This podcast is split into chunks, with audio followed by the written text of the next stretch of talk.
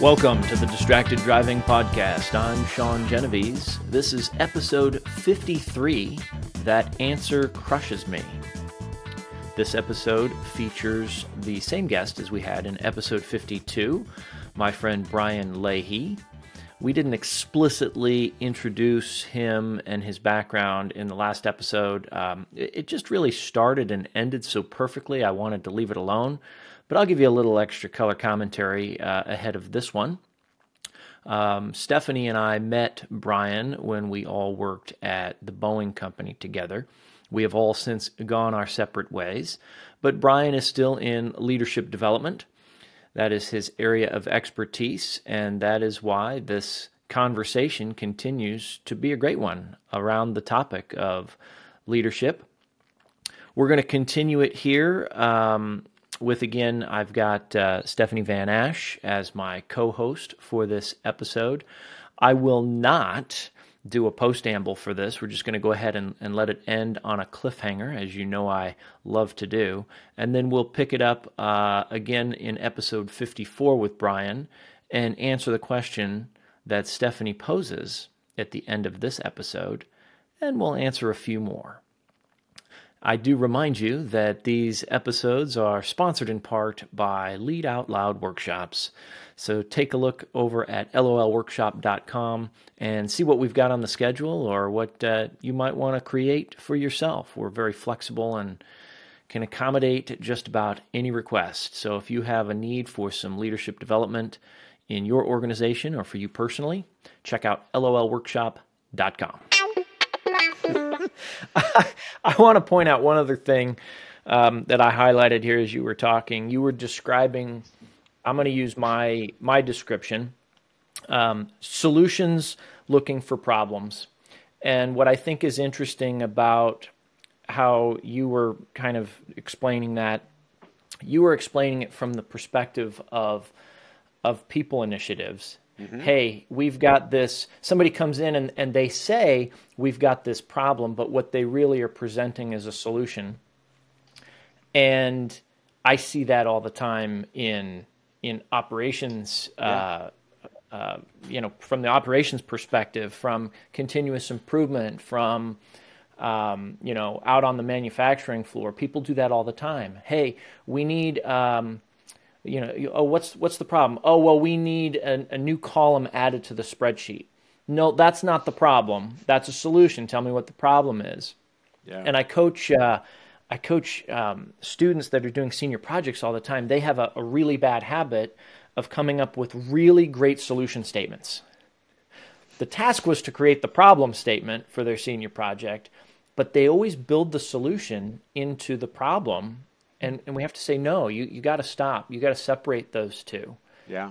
reframe this as okay. If that's the answer, what's the question? Because it is. You've presented the answer. Yeah. That's really interesting, Sean. I, I like that. I like you pulling that in because I think then, you know, I'm going to talk out of the other side of my mouth. There's a fine line there when you do what you're describing and when when you somebody does what we're advocating. Um, because the flip side is you don't want to get stuck in right the analysis phase. You have to be able to sort of do both, but to your point, starting with let's really identify the problem and in some ways what problem we're trying to solve or what behavior we want to change or what outcome we want to see at the end of this. Minimally, if you take the time and kind of slow down to do that, in theory, you're going to give yourself a better chance for a solution ultimately that actually sticks um, but you and I and Stephanie, I know you know this, right? Given where we have worked, there are people who love to swirl around the problem too, and that's kind of the right. That's the push and pull here of that type of situation. I love when people call it admiring the problem because that just like is it's like like ooh that's bad. Oh, this is the worst. Oh, look at how terrible it is, and it just makes my blood boil. I, I have never heard anybody talk about admiring the problem. I think I would have smacked them. but you know what though, I have heard people do what you just what you the the uh, uh, the act of admiring admiring the problem. Yeah. yeah, yeah, Yeah. exactly. Uh, they they don't describe it as such, but you're right. They do that, and the only thing worse than the analysis paralysis is analysis paralysis around the wrong problem to solve. Yeah. Ooh. So now we're doing nothing, and and and the energy that we're focusing to do to accomplish nothing is not even on the right thing. Yeah. So can I can I add a little color to what you described with a very HR but business type of Hold on, let me poll the audience. What do you guys think? yes, they said yes. Thank Go you. ahead. All right, so let's add some color to exactly what you just said because unfortunately I've seen this in every company where I've been. Somewhere along the line, somebody calls out that our our people managers aren't effective enough and we need more training for our people managers to be effective. And so Stephanie and I know this, and Sean, you've seen this, right? You've been in these programs. We spend months and hundreds of thousands of dollars to create the best people leader program we can. But over here on kind of in the shadows is the reality that nobody chose to step back and think about, which is what's the span of control of those people leaders? In other words, do we have people leaders who have 20 and 30 people underneath them? Because if that's the case, I don't care what you build and what you throw at them. To your point, Sean, you're actually going after a symptom of a very different problem. Whereas if you could change your span of control all of a sudden, now you might be helping solve something without all the rigmarole that gets spun up first, and then you can become more targeted. I've seen that in every organization where I've worked. And every time I raise the question about span of control, it's always like, yeah, but we want to do some manager training because that's what they need. Okay. or we don't have we don't have the budget to hire another manager. Right. We have the budget to go spend tens of thousands of dollars on these leadership development programs, but we don't have the budget to hire another people leader. Exactly. And they're not even considering the fact that they could create supervisory roles out of their existing staff, right? I mean, so again, I love your point. They're a lot of times looking at the wrong problem, and that's a prime time example straight out of the world of HR. Right? Every time. That's such a tough one, span of control, especially in larger organizations. I mean, managers are expensive, more usually expensive hmm um, than frontline workers, and um, it adds layers, which slows down your communication and decision making. So it's uh, really cool. I'm reading a lot of um, economics kind of formula-y stuff later, which is not my forte, not doing it for learning. Um, but I wonder if there was like a formula between like span of control and like impact on other parts of the organizations. Like I would find that so cool. Yeah. I have had people call and ask me that question because one of the things I I did uh, when I was at Boeing, we did a very extensive benchmarking study and looked at uh, 42 different organizations and how they how they organized their. We were specifically looking at industrial engineering talent in hopes that we could find some some correlations between org structure and effectiveness. And and we did, but that's a topic for another podcast. Um, but I, because I was involved in that, and because I have colleagues that knew I did that and knew where I worked and knew that I was in that sphere, I'd get calls from people that that is a question that everybody wants the answer to. They want the magic formula. Hey, what should our span of control be? Or how should we set this up? How many managers should we have? What's the uh, what's the magic ratio for you know budget purposes or whatever? And my answer is there there really isn't a, a magic ratio. There's no magic number. It's it's all about making sure that you have the right principles in place and you have the right guidance, and then you can go figure out okay based on that what's the right answer for this situation. Yeah. That's really fascinating, Sean, because I was I was hopeful that's where you were going because in my mind I kept saying it depends, and that's exactly what you said in a different way.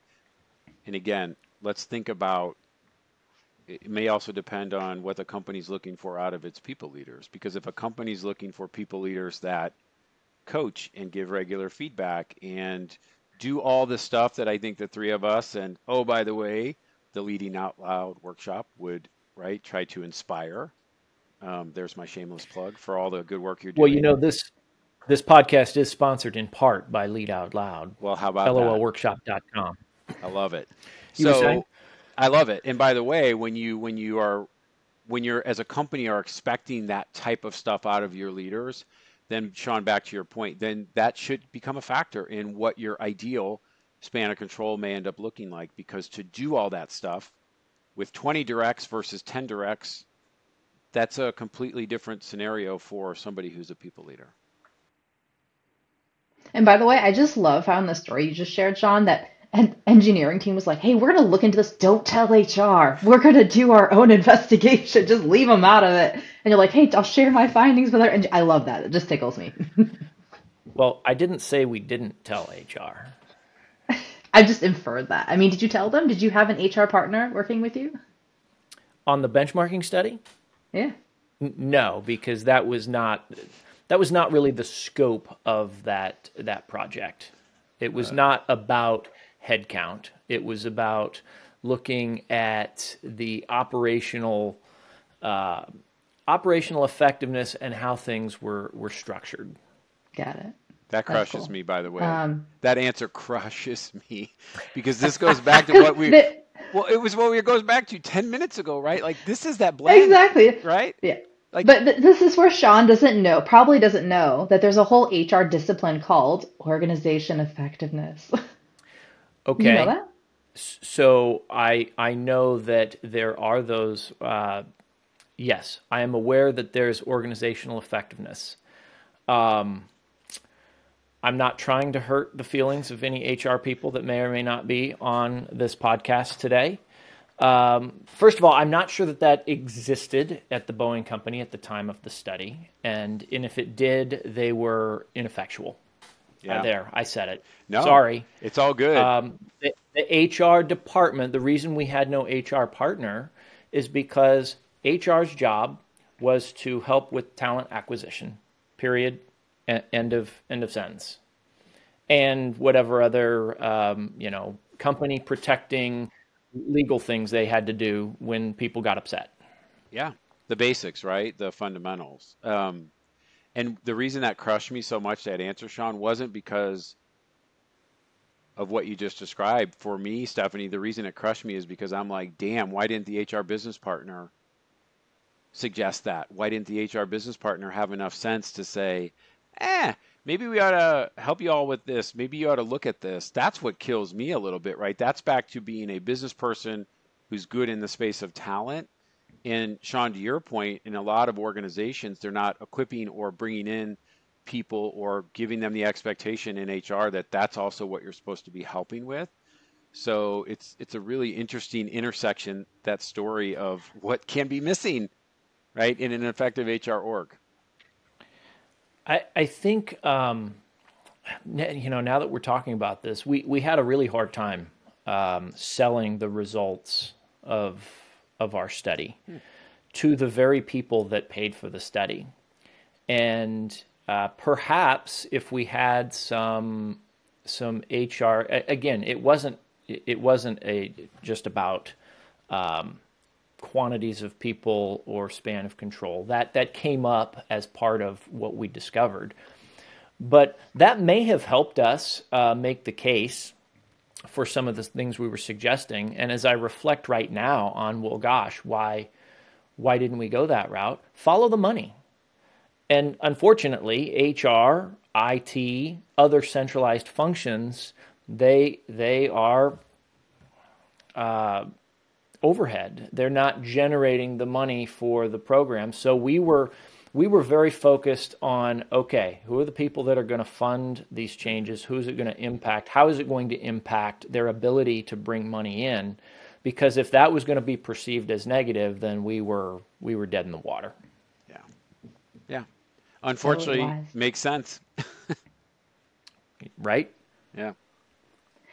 I wonder if we can pivot. Um, we're- kind of been dancing and touching a little bit on, you know, leaders, and I, I always love to think of like leaders of the future, you know. So I have a question for both of you. Like, what are some skills you think the leaders of the future need to have? And let's think about like the the immediate future, like the next rung of either you know, company founders, the next round of frontline managers who, you know, eventually will lead larger teams.